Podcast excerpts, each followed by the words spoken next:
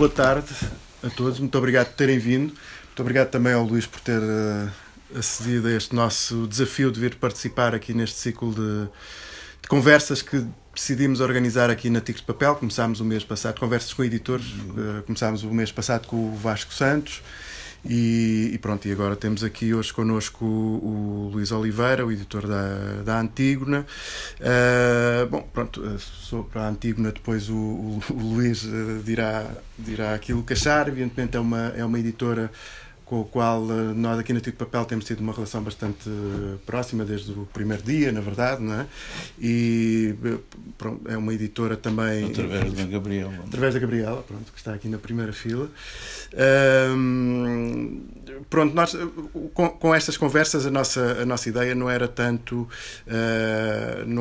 digamos assim, fazer assim uma espécie de história da edição nos últimos anos em Portugal, ou constituir uma espécie de arquivo com essa história. Não seria tanto isso. Evidentemente que uma editora com quase 44 anos, a dimensão do percurso histórico tem algum peso, meses, tem alguma importância, mas a ideia seria sobretudo conversar sobre o modo como hoje se vê a edição dos livros, sobre os problemas que tem, sobre as potencialidades que tem. Não sei nada disso, nem vou falar sobre isso. Pronto, então fica resolvida essa parte. Trago a minha... comunicação preparada. Muito bom, muito bem. Mas então, outro elemento de interesse também nos pareceu e que nos levou a considerar que seria adequado convidar o Luís, seria também, sabemos que a Antígona teve como gênese também uma livraria e, portanto, teve na sua gênese, um dos elementos da sua gênese. Este livro, sim. Foi uma livraria, portanto... Conta bem a história... Exatamente, este livro foi publicado nos 41 anos da Antígona, que tem uma série de ensaios, incluindo um prefácio pelo Luís a contar. Que é esse que fala da gênese do editor. Pronto, o Luís já me tinha dito que tinha a coisa assim mais ou menos preparada e que, portanto, independentemente assim, dos tópicos que fossem sendo lançados, sim, mas ia procurando subvertê-los como convém. Posso já, se calhar, lançava-lhe assim uma primeira questão e depois o Luís pega por onde quiser e que, no fundo, se liga, diria eu, com a forma como a Antígona se apresenta, como uma editora que, digamos assim, se situa num terreno de crítica, de intervenção, enfim, uma certa radicalidade na visão do mundo e naquilo que procura que os seus livros transmitam. Isto faria-me lembrar, assim como um bom pontapé de saída, aquela frase do Cossé-Ri, que é também um autor que a Antígona tem publicado, que dizia um dos únicos que publicam. Não sei, agora acho que já não são, sim, mas durante muito tempo terão sido, e que dizia que se um livro não fizer o seu leitor ter vontade de não ir trabalhar no dia seguinte, então é um livro que não serve para nada. E, portanto, no fundo, a minha pontapé de saída seria um pouco este: que efeito é que os livros da Antígona têm sobre os seus leitores? Eu não lhe sei responder, porque não sei se as pessoas vão trabalhar ou não, se vão para o tripálio ou não, mas realmente gostaria que não fossem trabalhar, que recusassem o trabalho, que é uma chatice, e, portanto, conforme a sua origem etimológica, tortura, quer dizer, tortura, portanto, trabalho igual a tortura. Mas não sei qual é o efeito dos livros que publico, que a Antígona publica, na cabeça dos leitores. Não posso responder a isso. Vamos fazer um inquérito. Mas é pelo menos esse o efeito que gostava que tivesse. Isso é a escolha de cada um. Eu não sou propriamente militante, não dou uma orientação aos leitores. Eu publico aquilo que gosto e aquilo que eu acho que pode interessar, mas depois, a partir daí, não faço nenhum trabalho de militância, nunca fiz, nem tenho nenhuma vocação para isso. Pronto, o Luís tinha preparado assim uma espécie de... Sim, tenho abertura aqui, que sim, pudesse tenho. Fazer um pouco a gênese do percurso da Antígona. Sim, posso escrever, tirei uns apontamentos sobre isso, mas como digo, este livro, claro que aqui a livraria não oferece, mas fiz um pequeno texto sobre isto, vou começar a ler. A Antígona, minha editora refratária, fará 44 anos em junho de 2023, portanto estamos a 2 meses. A 20 dias ou 30 dias. Estamos, portanto, prestes a comemorar o seu 44º aniversário. Sempre quisemos e praticámos cotidianamente a deserquização das relações empresariais sob o dístico máxima liberdade, máxima responsabilidade. Uma posição social que tem funcionado sem sobressaltos e assim irá continuar. Hoje vou falar sobre a substância. Substância em física designa os materiais que possuem todas as propriedades bem definidas, determinadas e praticamente constantes. São estas leis da física que desde o início apliquei à editora, concretizando assim a contenda da separação. Nos inúmeros artigos produzidos pelo Internacional Situacionista, há uma insistência constante na cidade da separação. Lutando pela junção nas relações e atividades humanas, os situacionistas conseguiram melhores resultados do que os marxistas ou os surrealistas e colocam o acento tónico nos grandes problemas que as cidades vivem. O animador e principal responsável da editora que estas linhas subscreve entende que é esse o seu método por não conhecer outro melhor. Em julho de 1989, no volume comemorativo dos 10 anos da editora, escrevi o seguinte: a existência humana só terá sentido se os homens e as mulheres trabalharem para se tornarem diferentes e exímios, criando e desenvolvendo uma consciência crítica. É nesta perspectiva crítica em relação aos poderes constituídos e demais valores decrépitos que esta editora se move. Vamos então virar a página. Nos tempos que correm, naturalmente, uma tal posição nada tem de inocente, sabendo nós a que ponto a linguagem se foi tornando presa de um sistema de valores em que a palavra, justamente nas suas significações internas e, por assim dizer, no seu movimento, se vê invertida e logo codificada em função da total mercantilização da existência. A adoção deliberada de um nome nunca é, como se vê, neutral. O que esse nome invoca é aquilo que o tornou possível, a Antígona da história, que nega ao Estado a partir de uma inteira e obstinada recusa da mentira que o institui. Condenada a ser empardada viva, furta-se à lógica do poder, enforcando-se, e é isto que nos liga ao passado. Nesta época burlesca e diligentemente desgraçada, em que tudo tende a tornar-se um formigueiro de empresas, esta explicação é necessária. É por isso que já declarei não ser esta editora só um negócio. Sendo uma casa de publicação de livros, não caberia no seu programa qualquer preocupação política ou ideológica, mas a Antígona tem essa preocupação e uma atenção constante e rigorosa na escolha dos livros a publicar. Há, no fundo, uma crítica à opressão, à repressão permanente, ao modo de funcionamento da sociedade capitalista, que estende os seus tentáculos a todas as esferas da vida, envenenando-a e contaminando-lhe as leis da natureza. Hoje sabemos que tudo o que se afasta da natureza sussobra, ou vai sussobrar mais tarde. Passados 44 anos, sinto que o objetivo que tracei para esta editora foi, grosso modo, cumprido. Procurando uma definição aproximada da Antígona, diria que é uma editora de autor e, não desvalorizando com isto os notáveis contributos de tantos companheiros, afirmarei que as grandes iniciativas e a própria condução registram um cunho pessoal.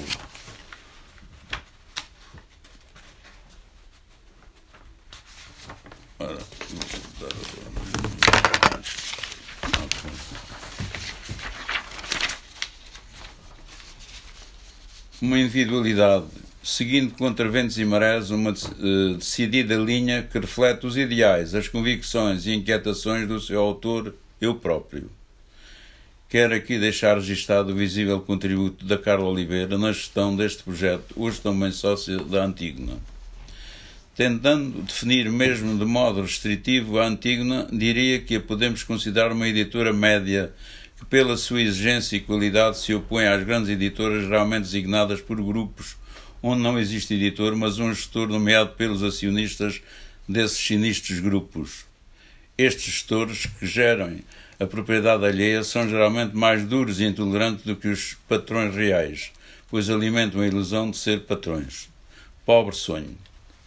Vou aqui relatar um episódio curioso. Alguém se dirigiu à sede de um grande grupo editorial e pediu para falar com o patrão.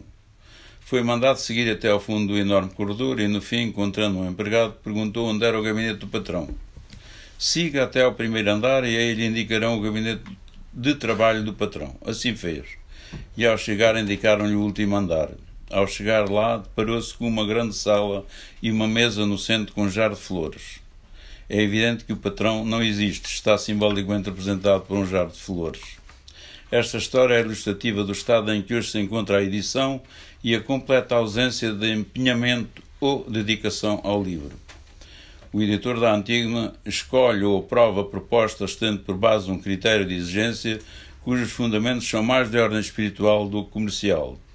Para mim, o livro não é uma mercadoria semelhante a outras mercadorias e não deve perder a sua nobreza como suporte indispensável na difusão do pensamento humano. Como editor, sem necessidade... E lá está outra vez isto colado. Já está. Não está, não. Não, obrigado. Sem necessidade de experimentação e da descoberta, um confronto com o mundo criador de obstáculos à circulação de ideias, vista a ideologia dominante de querer as ideias necessariamente uniformes e adaptadas aos seus próprios critérios de rendibilidade. A Antígona não se inscreve numa lógica empresarial, mantendo do ponto de vista orgânico e administrativo características de tipo amador. Atenção que emprega aqui a palavra amador no seu sentido etimológico, derivado de amar e não como sinónimo de amadorismo. O livro tem sido e continua a ser uma forte expressão do fundamento do pensamento e da espiritualidade humana no equilíbrio da mente. Queremos preservar a todo custo a nossa pequena ou média dimensão. Para isso, travamos um quase permanente combate pela independência mental perante os poderes constituídos, pois sabemos de fonte limpa que o espírito humano só pode ser criativo em liberdade. Possuindo o espírito de autoajuda, as nossas relações assentam na força das paixões, do conhecimento e de um possível advento das relações sociais mais inteligentes ou, pelo menos, não tão mórbidas e brutais como as que regem a natural tirania económica. Outra característica também consiste no alargamento de horizontes pela busca, no plano da realização gráfica, ou de autores pouco consensuais, pelos quais os grupos editoriais normalmente não se interessam. Procuramos resistir à colonização da atividade mental, porque esta colonização moderna conduz as pessoas a uma despersonalização subtil e é exercida com base naquilo que nós rejeitamos, a fim de manter viva a liberdade de pensamento e a sua circulação. E já não nos nosso muito mais, está quase a acabar. Por último, quero deixar bem claro que não esperamos nenhum prémio pelo reconhecimento do trabalho empenhado da Antígona. E se por equívoco um panteão lhe oferecesse, o único aceitável seria o dos grandes cataclismos de mão dada com os arrasadores terremotos. Queremos, ou pelo menos pensamos, deixar um rastro, uma marca imortal para os nossos irmãos do planeta ficarem a saber que recusamos em bloco esta sociedade e aqueles que representam um total ou parcialmente. Obrigado. É isto. Muito bem. Bom, isto evidentemente é uma conversa. Quando houver alguém que queira fazer perguntas, basta assinalar perguntas ou intervenções ou dizer o que entender. Eu, assim, uma coisa que assim, ao longo da leitura fui tentando apanhar era, no fundo, todos esses elementos que o Luís fala, que são elementos constitutivos, digamos assim, da Antígona, aqueles que pudessem definir melhor aquelas palavras de ordem, digamos assim, que a Antígona costuma utilizar: uma conspiração permanente contra o mundo, empurrar palavras contra a ordem dominante, aquelas frases fortes que a Antígona costuma usar. Desta intervenção do Luís houve 3 ou 4 aspectos que eu diria que podiam mais ou menos caracterizar este espírito, não é? Por um lado, a questão do tipo de seleção editorial, da seleção dos textos que quer publicar. Um outro elemento que valorizou bastante, que foi o facto de ser uma editora de autor, creio que foi exatamente até esse o termo que usou. Portanto, uma orientação editorial centrada nas escolhas de uma pessoa, do seu editor, e um tipo de estrutura a que chamou amadora, amadora no sentido que já explicou. Não é bem, quer dizer, isto já, da minha parte, talvez já seja um exagero, e eu tenho aqui uma testemunha ocular, já está a pensar, já temos uma contabilidade... Okay.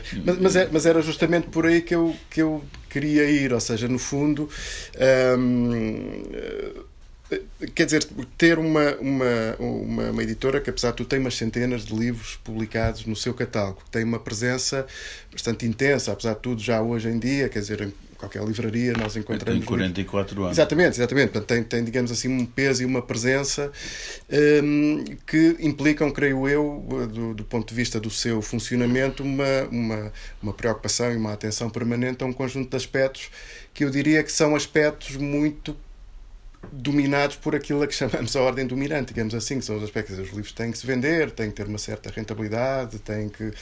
Pronto, ou seja, no fundo, a minha questão era empurrar palavras contra a ordem dominante implica, apesar de tudo, uma certa cedência, diria eu, à ordem dominante, em certo sentido, à lógica do mercado, não é? Porque os livros têm que se vender, têm que ser colocados, tem que haver um aparelho, tem que haver uma maneira de funcionar que tenha essas características de mercado, não é? Posso responder? Claro que estes dísticos, estes slogans que vamos, de certa maneira, ensaiando nos livros, não querem dizer muito, não é? Traduzem uma maneira de pensar, uma maneira de estar e pouco mais. Na verdade, nós não podemos falar de que estamos fora do sistema, que não cedemos, não fazemos, não é verdade, nunca diz isso. Todos estamos dentro do sistema, vamos transgredindo conforme podemos, ou não, ou aceitando tudo o que nos querem dar, mas estamos de facto no sistema, isto é, vendemos, compramos, utilizamos os meios de difusão também dentro do sistema e, portanto, aqueles que se apresentam como marginais, fora do sistema, são os mentirosos, porque não é verdade. Aqueles que se recusam a abrir contas bancárias e a estarem inscritos nas finanças e que me vêm dizer que são marginais, depois comem à conta do parceiro, depois andam por aí a mendigar e com algumas coisas que, enfim, não são muito corretas quanto a mim. Por isso, estamos todos dentro do sistema. Cada um reage à sua maneira, uns aceitando e aperfeiçoando, outros não aceitando e transgredindo onde podem. É o caso da Antígona, sempre pode transgredir. Portanto, apesar de tudo, há uma noção de que combater a ordem dominante é não só uma tarefa gigantesca, como os efeitos de quem, a partir de dentro do sistema, como diz o Luís, quer combater, são sempre muitíssimo limitados, não é? Claro que são limitados e nós não queremos combater a ordem dominante, quer dizer, dizemos que estamos contra a ordem dominante, que é um pouco diferente, combatê-la, vamos combatendo com alguns livros que publicamos. Penso que há livros que, na verdade, são também contra essa ordem dominante ou contra a sociedade atual, não é? E, portanto, temos muitos livros desses e muitos autores. Ainda agora esteve cá há 3 dias o Dany Laferrière, um autor canadiano, mas que era do Haiti, e publicou 2 livros que, na verdade, são eles próprios uma rejeição da sociedade existente. E são uma crítica a isso. O título de Como Fazer Amor com um Preto Sem Se Cansar começa a ser uma crítica, não é? E é uma crítica polémica. Diz-se negro, diz-se preto, como é? Tudo isso esteve aí em discussão. Esse autor esteve agora cá 3 dias e gostei muito de o conhecer, é uma pessoa muito interessante. Deu uma conferência na Universidade Nova, que estava completamente repleta de professores, de alunos. Alguns leram alguns trechos de livros deste autor. E eu pelo menos vou fazendo o que posso, sem nenhuma ilusão de que o meu trabalho vai deitar isto abaixo, nenhuma.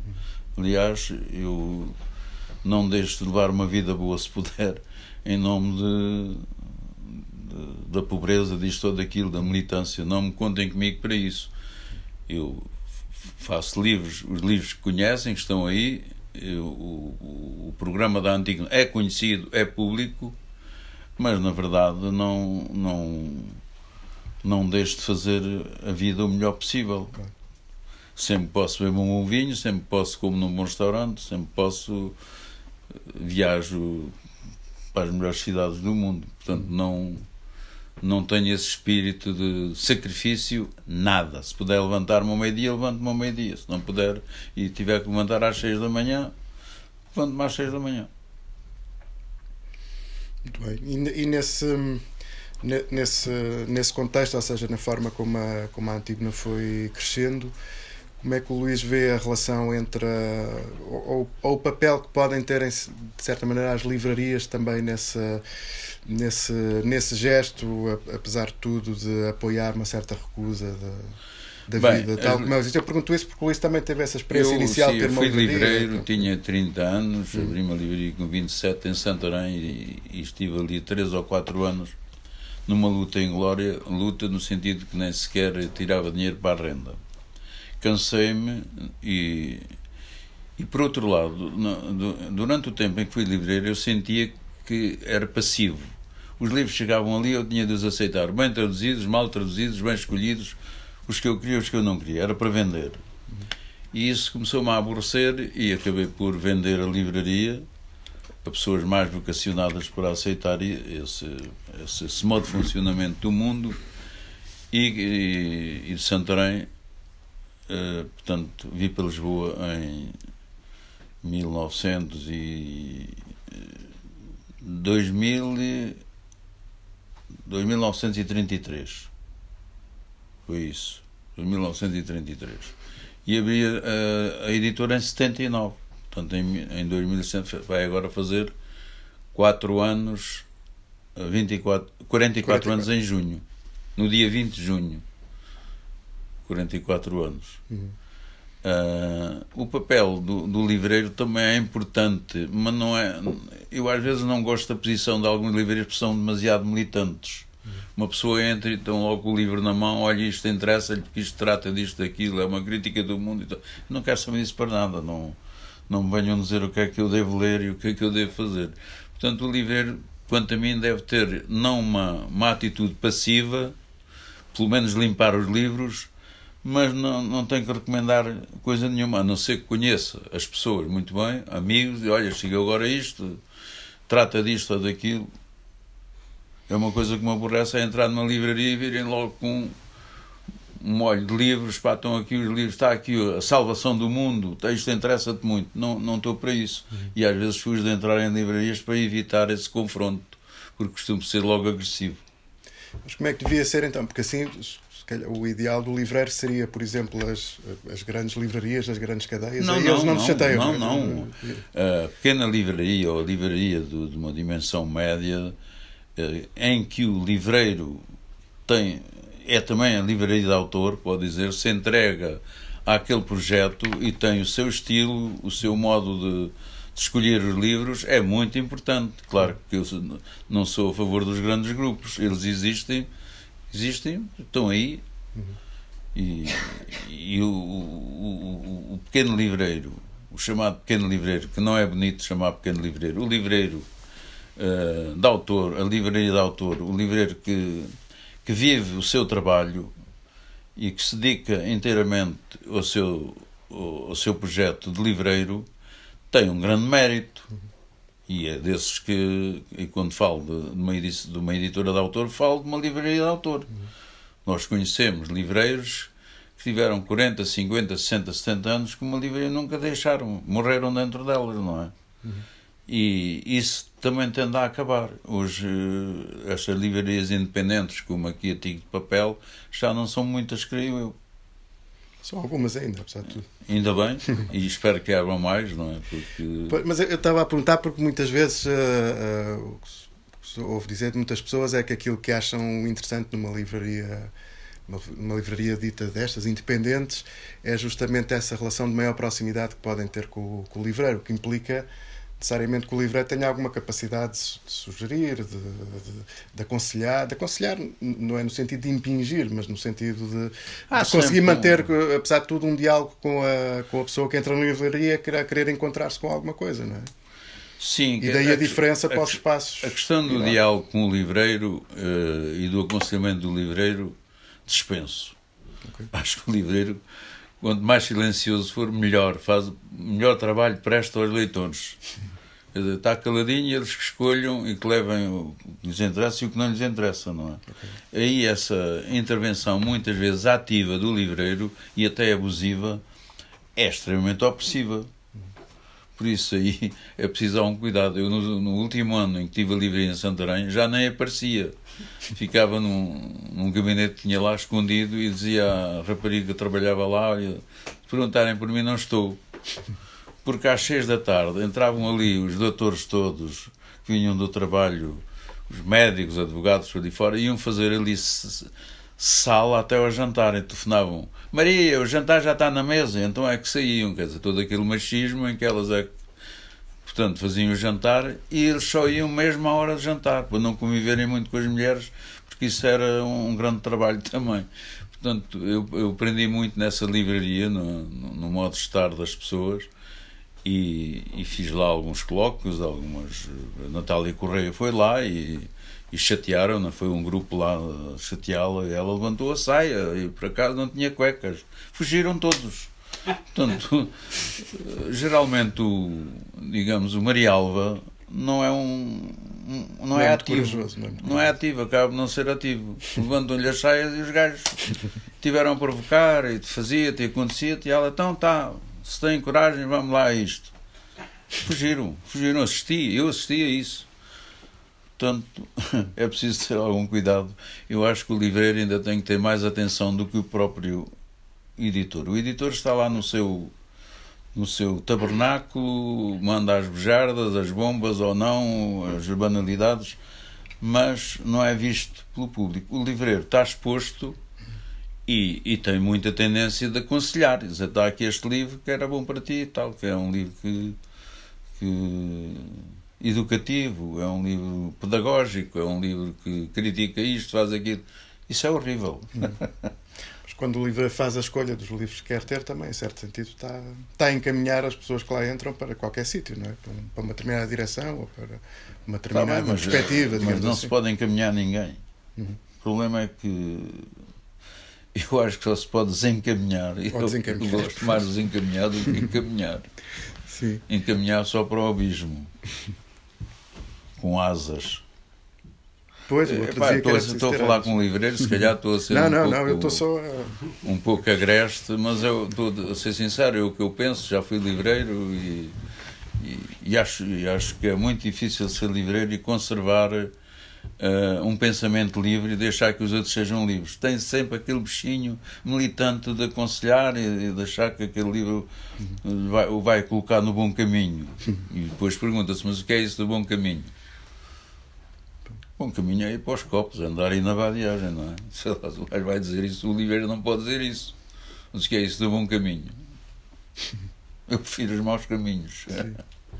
Muito bem. Deve ser paradoxal o editor da Antígona falar assim quando dá, se calhar, uma imagem de uma pessoa preocupada com a educação dos cidadãos, não é?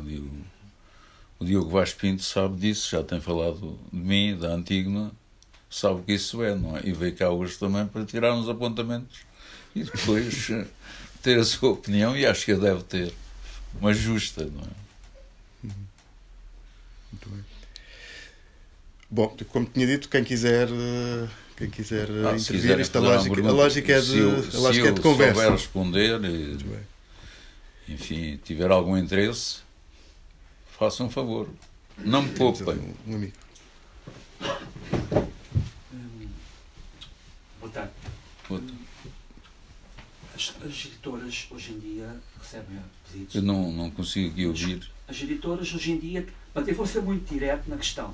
As editoras, mesmo editoras importantes, nomes, editoras conhecidas, hoje estão a pedir dinheiro aos autores para publicarem livros. Eu acho isso um escândalo, porque acho que os autores é que deviam ser pagos pelo seu trabalho, não é? E há, começaste agora, não sei se é uma moda...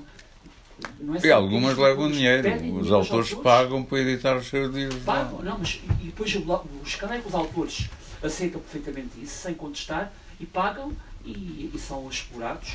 E outra coisa que eu tenho verificado é que eles põem nos contratos, está-me a ouvir, hein? Põem nos contratos que é 1000 exemplares E é tudo mentira. Eles publicam, imprimem. Há uma diferença entre imprimir na gráfica e publicar, espalhá-los, publicá-los. Também qual eles, é a imprimem 50 exemplares e dizem num contrato 500. Ou, e põem num contrato 1000 exemplares. E não é, é tudo mentira.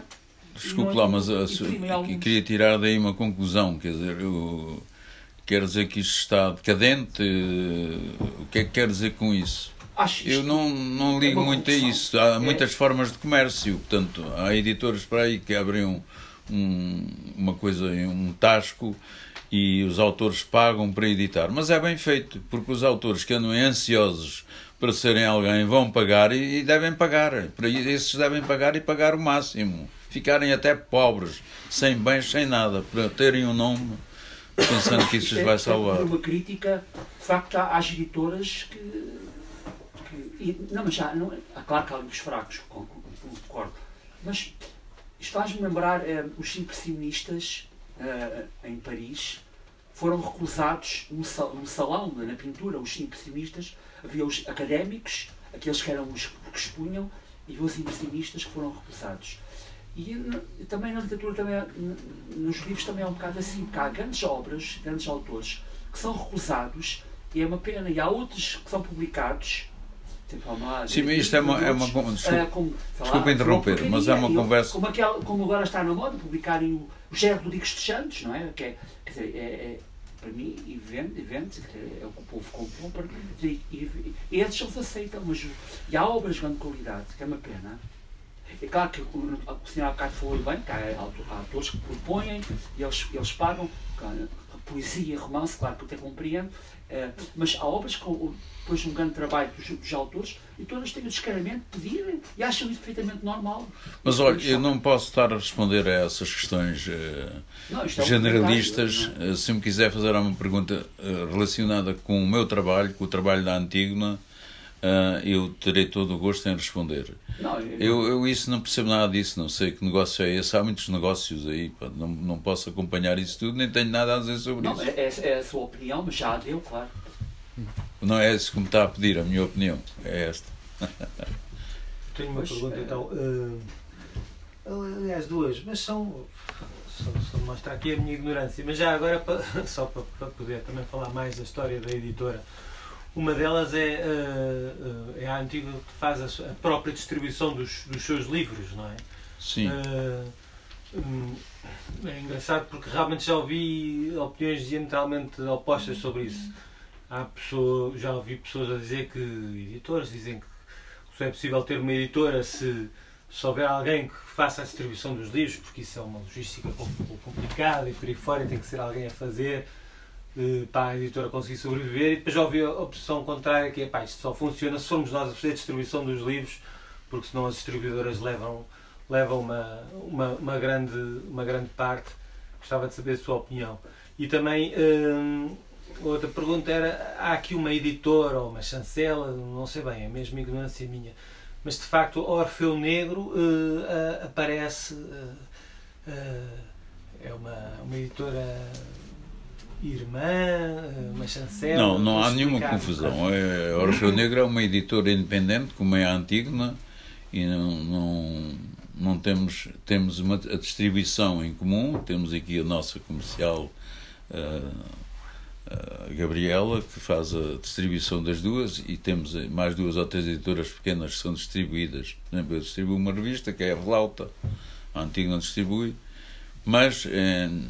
Em termos administrativos, elas são completamente independentes. Não há nenhuma mistura de contas, nem de escolhas, de títulos.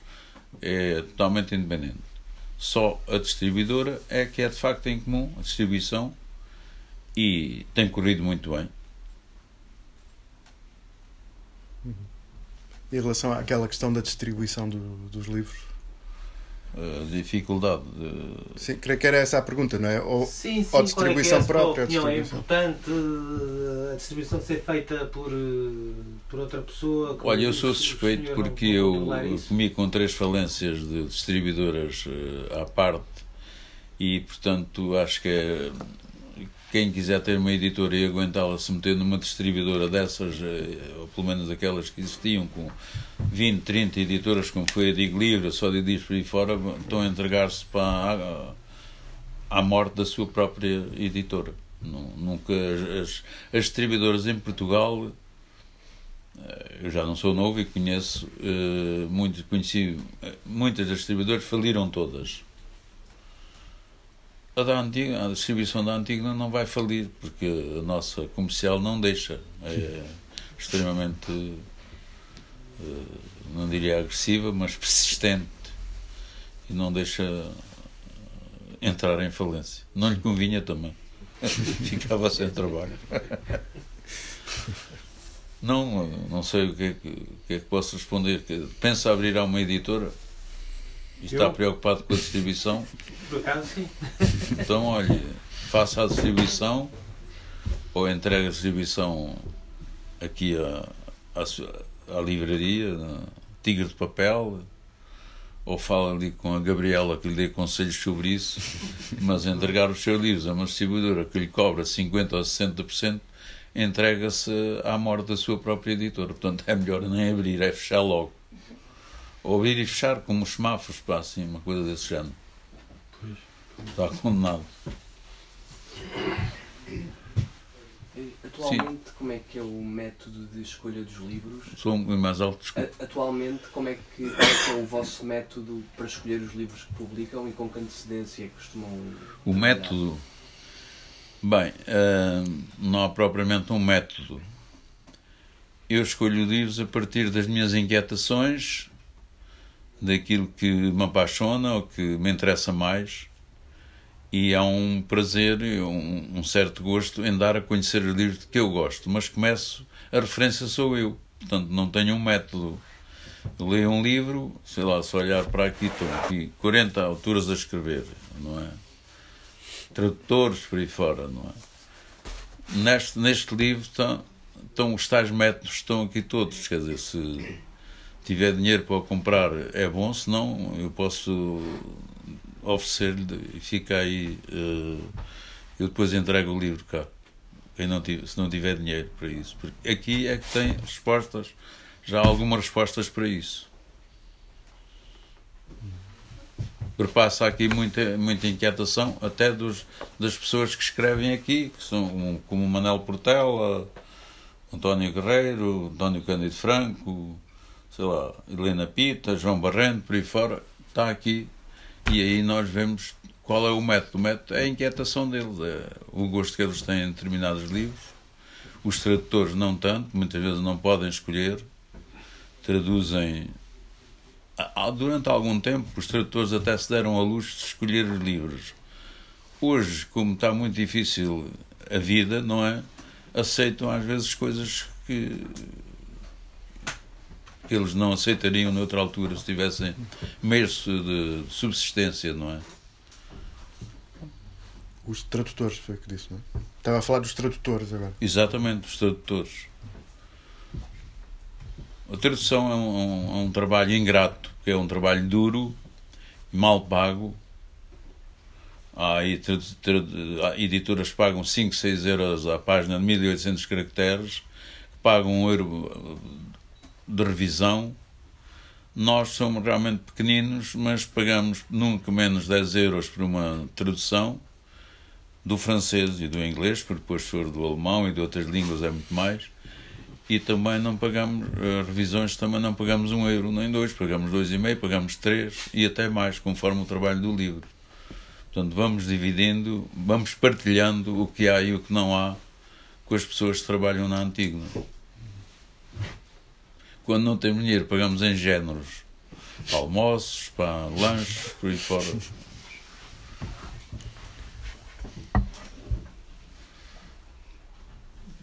Então estás-te a perfilar para uma pergunta?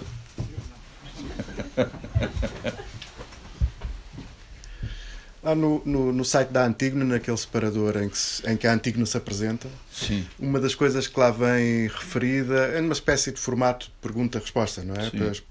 Como é que costuma dizer nos sites, as perguntas frequentes, não é?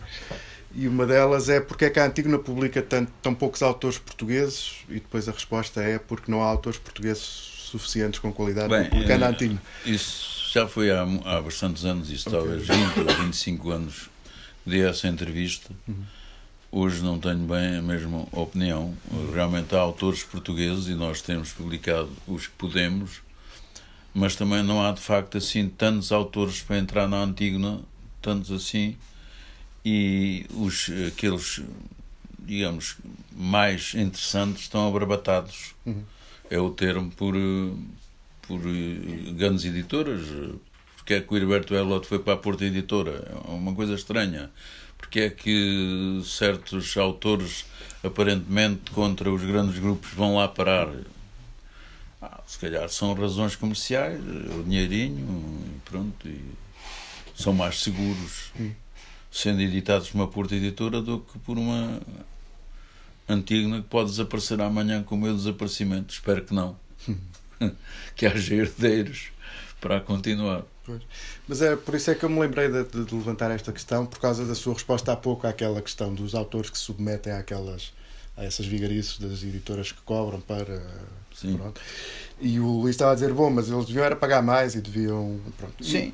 E estava a pensar nisso, relacionando com essa tal resposta que veio lá no site da Antígona, e é curioso também que tenha acrescentado agora essa questão, porque é que um autor como Herberto Helder, como outros, vão para editoras com essas características. Ainda vivo. Bem sei. Pois. E, portanto, a minha questão era um pouco esta, era perceber, quer dizer, em que medida é que este tipo de relação um pouco mais distante com autores que não sejam os autores que são traduzidos revela também uma certa dificuldade com uma certa vocação, que acho que é mais ou menos patente, mais ou menos visível, mais ou menos generalizada no meio literário, que é uma espécie de fogueira de vaidades, em que as pessoas se posicionam, em que as pessoas passeiam as suas obras, em que as pessoas se colocam dessa forma, digamos assim, de promoção de uma lógica espetacular da sua atividade literária, e que isso para uma editora da Antígona, estava eu a imaginar, não é? Para uma editora como a Antígona pudesse não fazer tanto sentido, não é? Uma editora até que se afirma contra a lógica do espetáculo, etc. No meio, quer dizer, o livro exerce um grande fascínio. Toda a gente quer ser autora, toda a gente quer ter um livro publicado. Quando não tem, inventam. Tem em casa para publicar. E esta coisa de ser escritor ainda encerra em si uma falsa magia, pá, uma importância que na verdade não tem. E é terrível isso. E eu já apanhei tudo ali, desde pessoas que me prometeram deixar os bens para eu publicar um livro, até uma rapariga que vai lá à editora e quer a todo custo fazer uma capa, pôr o nome dela na Antígona, e não leva dinheiro, não é? E um dia apareceu uma, e por acaso está ali a Lourdes, que me vem dizer, que é a nossa coordenadora, está ali uma senhora que quer falar contigo. Marcou? Não marcou. Então, mas mandar entrar. Entrou, sentou-se à minha frente e...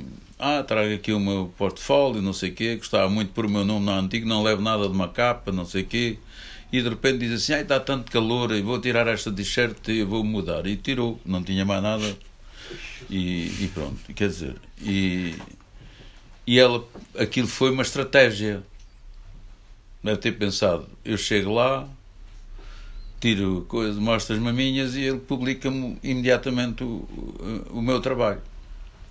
Claro, mandei a sair, disse, olha, a porta de saída é ali. Mas não sei o que não, se não sair eu ponho-a lá fora, porque há uma coisa que eu não suporto, é desvalorizar a minha pouca ou grande ou média inteligência é que tenho, mas desvalorizá-la não, e ela desvalorizou, ela achou que, tirando a t-shirt, era certo que eu ia publicar lá o trabalho dela, não é? E enganou-se completamente, porque eu posso, enfim, ter as minhas... leviandades, mas não é esse ponto, não é? Por isso é realmente quase obsceno e é realmente...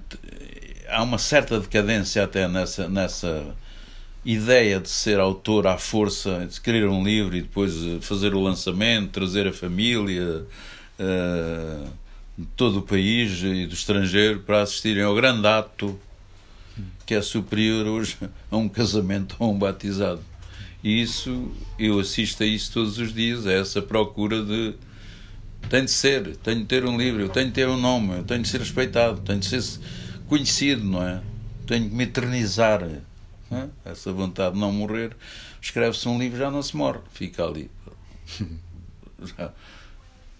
Não sei, quer dizer, esta resposta pode não ser a melhor, não corresponder bem àquilo que quero saber, sim.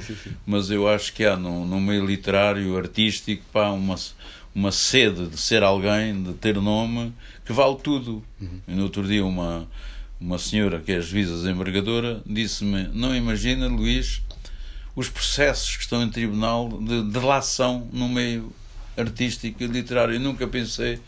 Processos de quê? De delação. Okay.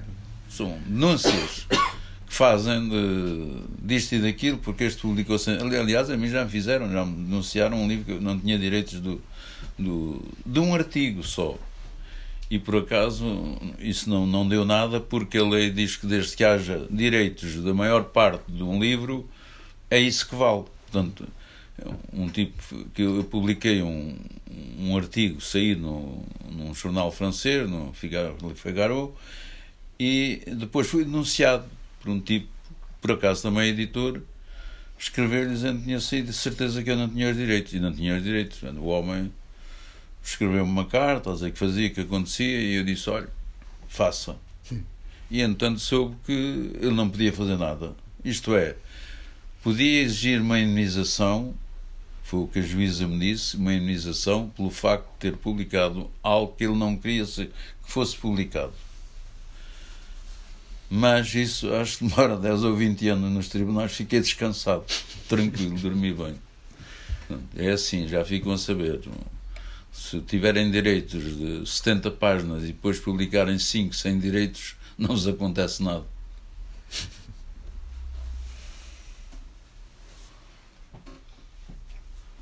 Há perguntas que me ponham em causa, pá, assim, coisas de arrebentar comigo, façam lá, ali o Diogo Vaz Pinto, que é tão contundente nas suas críticas, uma coisa aí deitar abaixo, pá. Mas eu era mais para lhe dar o espaço para falar, e eu também gosto de ouvi-lo, e era para isso. Tá bem, mas estou à espera também de uma... Mas então tenho que me dar alguma latitude. Eu acho interessante a resposta que deu, dou-lhe os parabéns, acho que é uma resposta que de facto marca uma posição, que é: essas pessoas que procuram essas coisas têm que ser enganadas, que elas vão lá para repercutir a sua ilusão, ou seja, eles aproximam-se dos editores, e essa consciência têm qualquer coisa para oferecer a um editor, e vão ali pedir para o editor ser uma extensão do crédito da ilusão dessa pessoa. E nós hoje em dia temos todos que verificar uma espécie de espetáculo da recessão dos idiotas. Os idiotas, exatamente, hoje em dia permeiam o meio, e nós estamos lixados. Por outro lado, à margem disso, e isto é, quanto a mim, da minha experiência, é uma coisa total, não há nenhum autor relevante que faça esse espetáculo. Ou seja, estes autores que fazem lançamentos de livros são maus, mas maus mesmo, porque eles não têm nada para dizer. Porque se um livro é a melhor maneira de dizer uma coisa.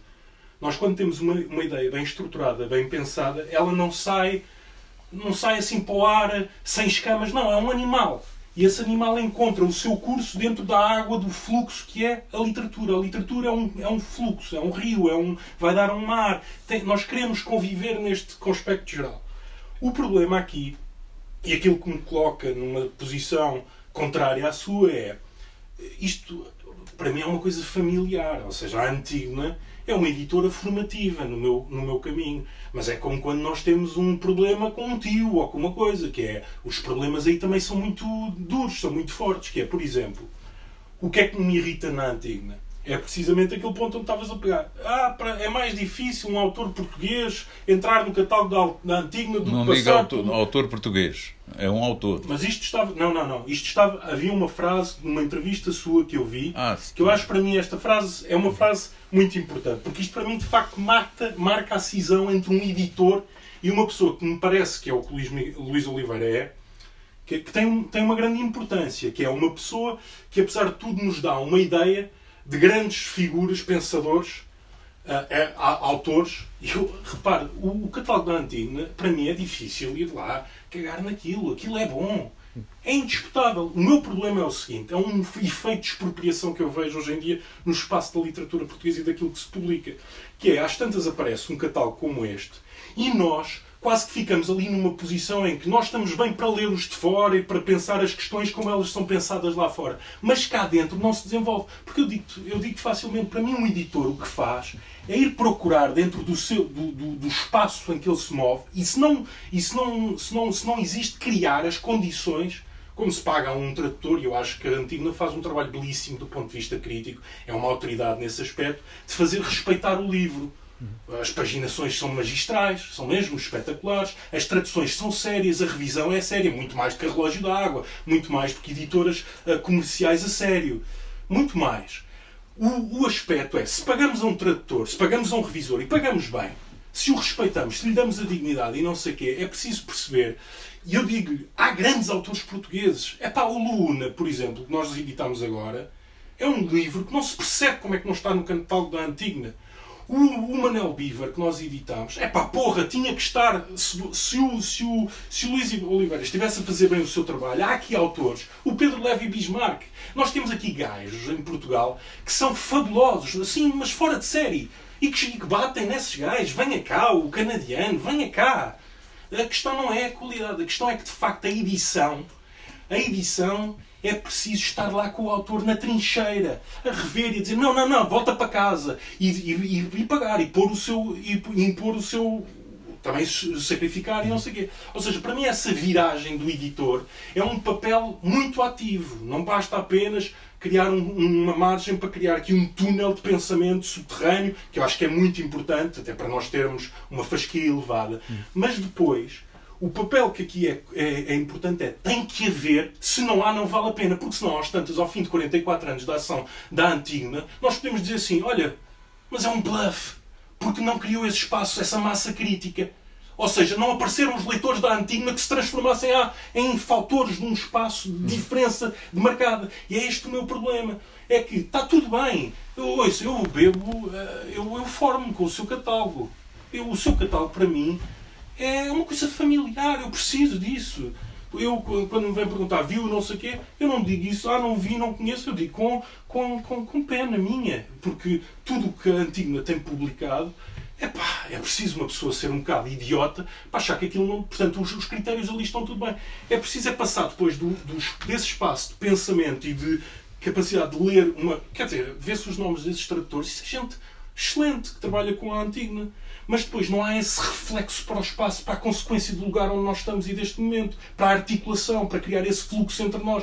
Nem que seja um riachozito, para uma coisa de alqueires, sei lá. O que eu estou a dizer é, tem que se começar a articular, para que depois, entre nós não fiquemos nesta sensação, desta miséria simbólica em que nós vivemos, que nós não temos condições de pensar o nosso próprio pensamento, o nosso próprio problema. E é isto que eu estou a dizer. Nós estamos aqui nestas sessões. Eu não vim cá para atacar. Eu vim cá para ouvir, e tenho muita pena. Eu achei, quando vim para esta sessão, que isto ia estar à pinha. Quer dizer, a Antígona, para mim, eu fico com pena, honestamente, que o Luís chegue a esta idade e que, pá, mesmo que ele viesse para aqui e passasse meia horas com dificuldade em conter punhos e a arrotar e não sei o quê, é importante ouvir isso. Porque o seu trabalho e o seu percurso faz com que nós tenhamos que ter alguma curiosidade em relação a si. Sim. Como é que você construiu isto? Eu não sei como é que você construiu isto. Do ponto de vista, para mim, que tenho uma editora, não sei o quê, há coisas do seu trabalho que acho que é importante um tipo estudar. Quer dizer, como é que se faz isto? 44 anos. Existir, às vezes, é já um ato estranhíssimo. Porque hoje em dia o problema é como é que se existe. Existe sendo sério, não sendo estas coisas. Como é que subsiste? Como é que subsiste? E não sendo este... Porque assim, é muito fácil aproveitar a ilusão dos paspalhos que para aí andam. Este senhor disse uma coisa interessante às tantas. Eu até entendo que eles paguem pela poesia. Quer dizer, essas mariquices, não sei o quê. Eles até pagam. Agora, trabalhos sérios. Quer dizer, uma monografia ou um trabalho, um romance histórico, não sei. Quer dizer, não, um poema, se for bem feito, o gajo sangrou cada verso e esteve ali a catar as pulgas do verso. Que recusam essas obras de qualidade. Não, mas é que não há essas obras de qualidade. Eu vou-lhe dizer, eu não sei, a experiência do Luís é muito maior do que a minha, mas isso é mentira. Essa ideia de que aparecem os autores somos nós que os vamos buscar. Não, nunca nos entra pela coisa um grande autor. E se acontece ele entrar, acontece apenas porque nós nos sujeitarmos a estar ali no passeio, que nem parvos, a apanhar com chuva, a virem-nos atrasados mentais no seu caso, mostrar as mãos, quem me dera.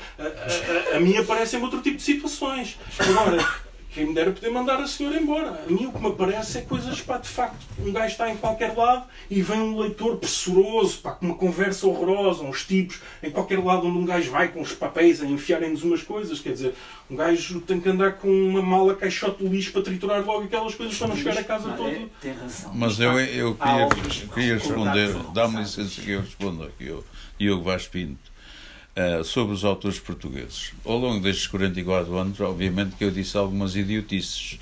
Uma delas é dizer que não cabem lá autores portugueses, não entram no buraco da agulha.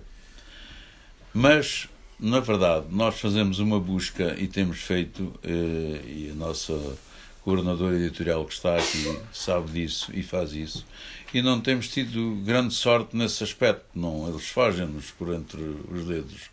Mas temos alguns, criámos, editámos a Graça Pina de Moraes, fomos buscar o António Zé Forte, que andava por aí perdido, e reunimos a obra dele. Portanto, temos alguns poetas e alguns escritores portugueses na Antígona. Não é predominantemente de autores portugueses, é verdade. E isso é um aspecto que eu gostava de corrigir, mas não está só na minha mão, tá? Eles não aparecem, não propõem isso. Talvez tenha razão, temos que os ir caçar e buscá-los, sim, talvez. Mas eles não sabem, muitas vezes, a mim, os gajos melhores. Um gajo vai falar com eles, eles fazem uma coisa incipiente ainda, e um tipo explica-lhes, porque aí o trabalho do editor... Epá, nós não existimos sem a relação. O Gombrowicz, que é um livro, pá, uma bíblia para mim, aquilo que você acaba de publicar, isso para mim é uma bíblia. O Gombrowicz passa o tempo a explicar como nós somos uma ficção geracional que tem a ver com as pessoas que entram em cena na nossa vida. Ou seja, só este espaço entre eu e outra pessoa é que interessa. O nós, o narcisismo destas pessoas que acham que existem de geração espontânea. Eu sou, que é esta merda em que estamos hoje em dia metidos, da identidade. Estamos fodidos, nunca mais vamos sair disto. Porque isso tem a ver com uma coisa das pessoas tornarem-se uns... Como é que é? Monólitos? É assim que se diz? Umas construções monolíticas em que às tantas estão ali a defender uma existência. Quando o que nós somos é a relação. A única possibilidade crítica é que a crítica nasce da relação. Ou seja, como é que eu consigo estabelecer uma relação com esta figura, com é meu pai, ou é apenas um gajo que se cruzou comigo na rua. É a partir daí que nasce a disposição literária. E há gajos que nem sabem que sabem o que sabem. Quer dizer, a New Yorker foi aquela tipa que teve durante muito tempo à frente da New Yorker, aquela grande editora que saiu de uma revista tipo Vogue, ou o que é, depois passou uns anos na New York, ela dizia assim às pessoas, ela estava numa festa, ela adorava festas dos socialites e não sei o quê, ela dizia que a partir do momento em que a pessoa lhe dava um texto, ela transformava aquilo, não interessava. Ela dizia, pessoas que não escreviam, não sei o quê, ela pegava, porque depois o trabalho do editor é pegar num texto e ver como é que trabalha aquilo. E há sempre maneira de puxar, se a pessoa for inteligente, tiver uma experiência, uma vontade de transmitir uma coisa, nós podemos pegar, nem que seja, às tantas, com um escritor fantasma, como o Ghostwriter, que é, pega-se numa experiência, por exemplo, o Rui Nabeiro, não era um homem muito articulado e não sei o quê, se tivesse tido a sorte de ir buscar um escritor interessante, não tinha vindo aquela papa maisena, aquela... Nem é mais que isso eu gosto. Aquele mestre de merda. Pronto, porque ele viu o outro na televisão, não é? A dizer umas bacuradas já sobre o Saramago, já a montar-se tipo parasita no Saramago, e então foi buscar aquele tipo. Porque o Nabeiro, pronto, o que ele sabe é de café. Se aquilo fosse de café, se ele soubesse de literatura o que sabia de café, o gajo tinha buscado um tipo... E já não ia buscar a televisão, porque na televisão só estão pessoas a falar para um nível de inteligência muito baixo. Não se pode falar de coisas sérias na televisão. Não pode, eles mandam cancelar um gajo. Bem, o Diogo falou agora, está uma pessoa ali para a Lourdes Afonso para fazer uma observação, uma pergunta. Parece-me que a Antígona tem um estatuto não se ouve mais alto. Para autores portugueses. Porque é uma editora que não trabalha relações públicas com autores próximos, nem com autores bons, mas que já estão publicados por outras editoras, não faz isso. E, além disso, é um bocadinho a ver-se também a agressividade com que autores que querem ser publicados se apresentam num contacto. a senhora que mostra peito, a senhora... Nós queremos trabalhar sem o incómodo de aturar papaulos, ok? Pronto, é isso que eu sinto em relação à Antígona e novos autores portugueses, ou autores em informação. Mas há ali muitos autores portugueses no vosso trabalho.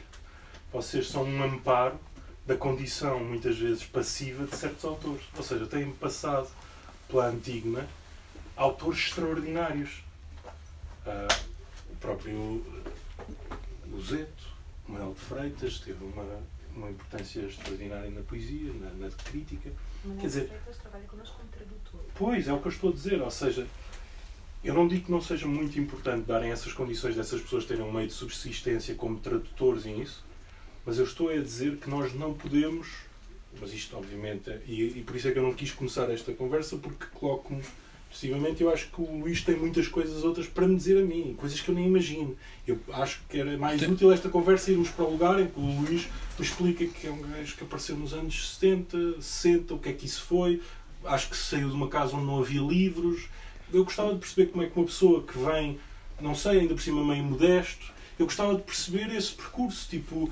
Como é que o Luís, para não transformarmos isto nesta coisa, eu gostava mesmo de saber o que é que lhe aconteceu, como é que foi. Aqui no prefácio aos 40 anos... Não, isso eu li, mas lá está, aí é uma coisa... Bem, isto é esta decisão, a Lourdes, depois acabaste a tua... Eu, aos 14 anos, tive uma doença. E fiquei, voltei para a aldeia e fiquei ali retido. E li os livros todos da biblioteca da escola primária, que eram 205, os que eram para adultos, os que eram para adolescentes, tudo. No meio daquilo tudo li um livro do Alex Carrel, que foi um livro que me bateu e ainda me continua a bater, apesar do Alex Carrel, enfim, ser aquilo que sabemos hoje que ele era. De facto, aquele livro despertou-me e há uma decisão imediata depois daquele livro. Eu quero trabalhar um dia em livros. E é aí que nasce, de certa maneira, a minha paixão, devoro livros a partir daí. Levo-os debaixo do braço, para o café, para todo o lado. E portanto, é uma decisão. Sou muito novo quando tomo essa decisão. E disse, um dia quero ser livreiro ou editor, ou, portanto,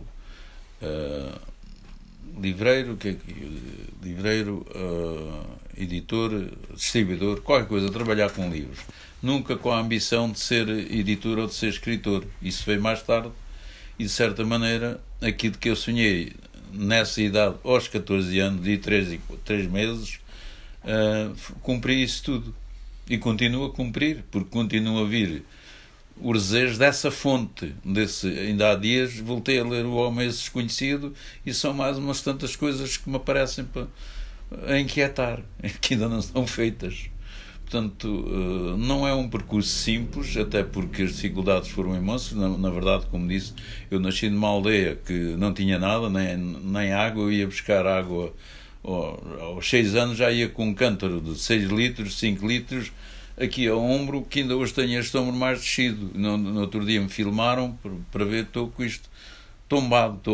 E vem daí, o esqueleto era muito tenro e com 5 quilos foi abaixo. Portanto, não foi simples estar aqui hoje a falar de... Vou fazer 83 anos daqui a uns dias e a falar de livros e a falar de um projeto de que fui o inventor. Não fui o único que trabalhou ali. Na verdade, a Antígona teve muitos contributos de pessoas que se entregaram também à editora. E portanto, eu sou... digamos, o inventor, o criador deste projeto e nunca o alarguei, mesmo em momentos em que estive sem um tostão, em que estive doente, nunca deixei isto. Enquanto houve pessoas que trabalharam comigo, que pareciam apaixonadas pelo projeto, todas acabaram por abandonar o projeto. Eu sou resistente, um sobrevivente já, não. Eu não abandono. Só abandono quando, na verdade...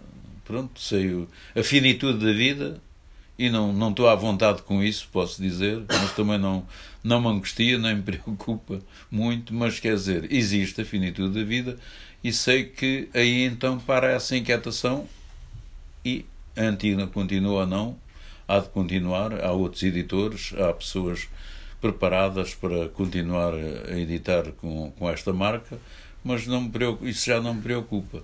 Posso só fazer-lhe uma outra pergunta? Há um contraste que eu acho muito interessante entre o trabalho da Antígona, da etc., a certa altura da Assíria e Alvim, e que eu acho que às vezes não me parece que o Luís valorize o suficiente, que é, de facto, houve aqui um conjunto de editoras independentes que foram uns conselhos, criaram uns grupos onde apareceram contributos de muita gente e deram liberdade a essas pessoas. Ao contrário de, por exemplo, uma figura como o Francisco Val, que esmaga todas as pessoas que estão com ele, e essas pessoas, de facto, trabalham para ele, mas desaparecem. E, por exemplo, o Luís, que tal como ele começou a editora com outras pessoas, como é que se chamava?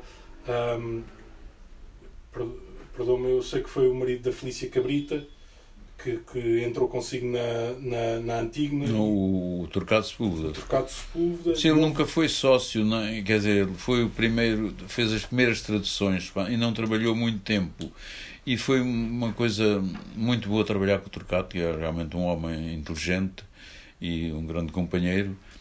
Mas havia ali uma contradição irresolúvel que depois acabou por resolver da pior maneira, que é, ele não queria que a Antígona enviasse livros para os jornalistas, porque estavam abaixo de cão.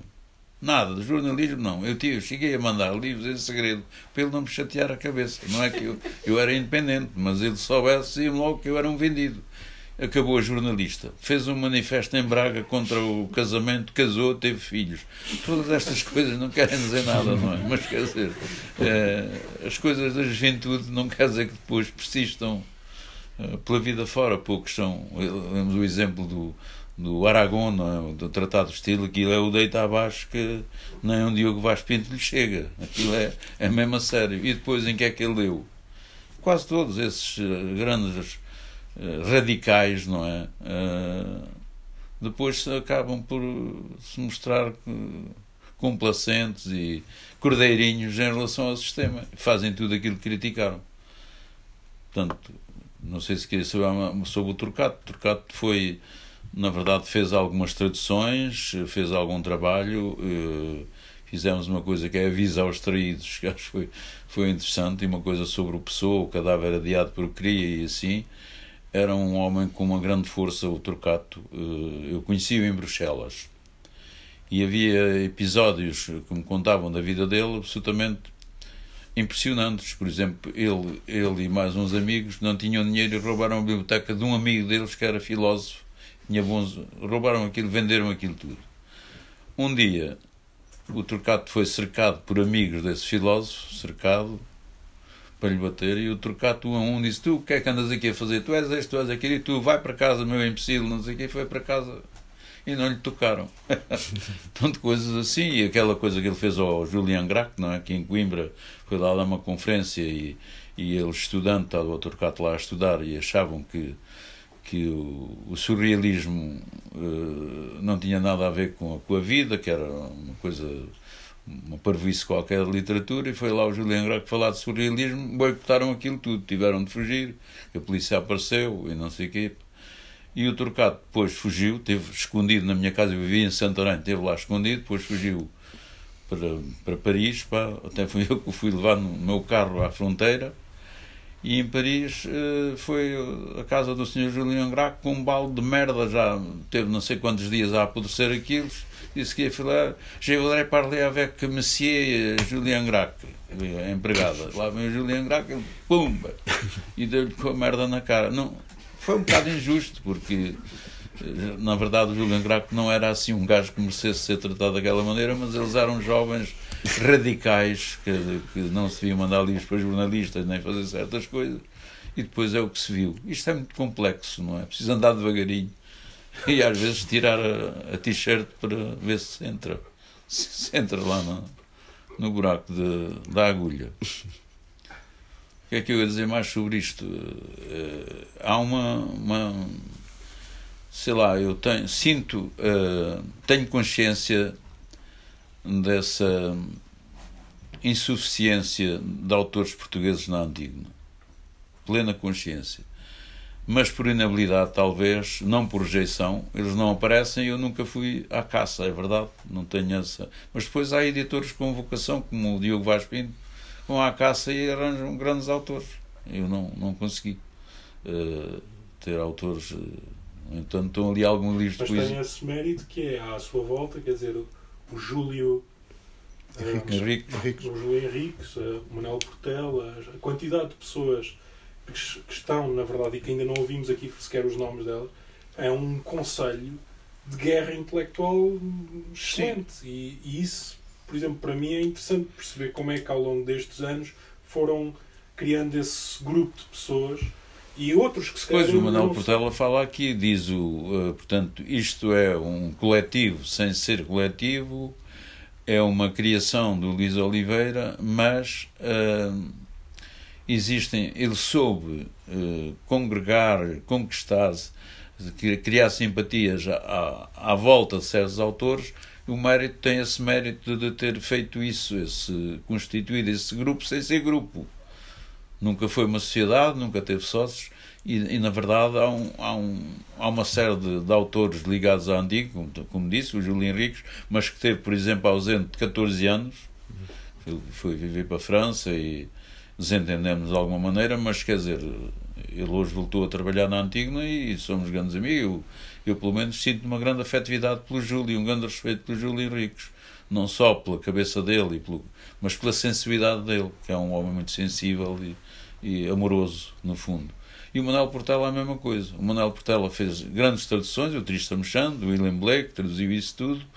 Atualmente diz que não traduz mais nada, está a dar mestre, doutoramento, a formar doutorandos e não sei o quê, pá, e está completamente... Foi para o lado errado da vida, pá. dar aulas e ser alunos e tal, quer dizer, ele próprio diz, nunca devia ter metido nisto. Pronto, quer dizer, ele leu um texto que eu fiz o ano passado sobre a hierarquização das empresas, quer dizer, e ele disse, eu quis fazer isto no Teatro Gil Vicente, que fui diretor, mas não consegui, mas realmente é isto, trabalhar entre iguais. Era um projeto meu, tu conseguiste na Antígona, de certa maneira, não é? Nós temos uma equipa de meia dúzia de pessoas e não há essa hierarquização. Quer dizer, todos vamos almoçar, todos vamos jantar ou lanchar, tratamos todos por tu, não é que isso tenha uma grande importância, mas pelo menos aproxima mais. E o lema é, o dístico é, máxima liberdade, máxima responsabilidade, não confundir tolerância com fraqueza, nunca aconteceu na Antígona, nunca. Não é preciso dizer nada, não é preciso ir ver a que horas entram ou saem, está tudo regulado, sem regulamento. E sempre foi esse o meu sonho, e o Manuel Portela dizia-me no outro dia, quando leu o meu texto, foi uma comunicação ano passado, juntámos as duas editoras, Orfeu Negro e a Antígona, e este ano, amanhã, por exemplo, há essa reunião, em que está toda a gente das duas editoras, e eu fiz uma comunicação, mostrei ao Portela, ele disse, era isto que eu gostava de ter feito em Coimbra e não consegui, no Teatro de Vicente, era esta hierarquização das relações. Não, era sempre o senhor doutor, o senhor professor, aquelas coisas assim que deve ser terrível trabalhar num grupo, aparentemente, num mesmo projeto, e depois, senhor doutor, senhor não sei quanto, professor, tá, e não conseguiu, digamos, desconstruir nas talinhas dessa gente isso, porque já é uma mentalidade de Coimbra, e não só, ainda hoje, em Lisboa existe menos, não é? Mas em Coimbra é terrível, não é? Quer dizer, aquela coisa, ainda hoje, na queima das fitas, vêm aqueles gajos com 80 ou 90 anos, com as suas batinas para o cortejo, com a pasta universitária na mão. Aquilo é muito forte. E, portanto, o Portela mostrou-me, até me disse, no fim, posso levar este texto? Podes? E era sobre isso. Eu explicava como é que se conseguiu, na Antígona, trabalhar sem essa... E a hierarquização das relações. Eu sou o Luís para toda a gente lá, o Luís. O Luís. O Luís leva o lanche. Hoje levou o lanche, leva o lanche todos os dias aos seus colegas, não é? Mas diga-me uma coisa concreta, porque há um bocado que não sei. Sim, concreta é quais são, de facto, perceber quais são os critérios. De facto, há a citação de um livro, porque diz, é o que eu gosto. Isso não, eu, portanto, acha que isso é um bom critério? O quê? De editar o que eu gosto? É o meu. Qual é o seu? Não, eu acho que às vezes há coisas que nós não gostamos, mas temos que separar a afetividade e a racionalidade, tanto quanto possível, que há coisas que nós podemos não gostar, mas reconhecemos que há ali valor, do ponto de vista de uma investigação e de um tema, que não me identifico do ponto de vista político ou moral, ou de outros, com aquilo que o autor diz, mas está ali um grande livro, é isso que eu quero dizer. Portanto, dizer que gosto ou não gosto, isso não é um critério. Não, olha, eu pelo pouco que falei consigo digo, tem vocação de editor e devia ser editor. Ainda está a tempo. Mas é o que eu estou a lhe dizer. Não lhe faltam autores, até com dinheiro na mão. Fabra lá a editora que tem autores. Eu posso mandar para lá alguns ansiosos que andam aí atrás de mim. A minha pergunta é esta, é sobre os critérios, porque isso é uma coisa muito subjetiva. O que é isso? O meu critério é gostar do livro. Pronto, é esse o seu critério. Pronto, está bom, ficamos a saber. Não tenho resposta. Não, já deu a resposta, é gostar do livro, mas de facto há autores que há editores que a aceitação do, por exemplo, está muito marcada por preconceitos em relação a determinados temas, bom, está bem, mas tem o seu direito, claro, mas isto é para dizer que de facto dizer que um editor que gostar ou não gostar, isso é. Então nesse caso também a literatura pimba, não é? E, isso é. Sim, é o que vamos fazer. Também sentaríamos muita coisa sem qualidade, se é apenas pelo fator gostar ou não gostar. Tenho aqui a minha comunicação, se alguém quiser, podem levar daqui. Ou se alguém quiser distribuir, não sei se o Diogo está interessado. Eu gostava de ter também. Bem, podemos então, se calhar, terminar, não havendo mais nenhuma questão. Muito obrigado mais uma vez por terem vindo. Não fizeram em causa assim. Muito obrigado ao Luís. Obrigado.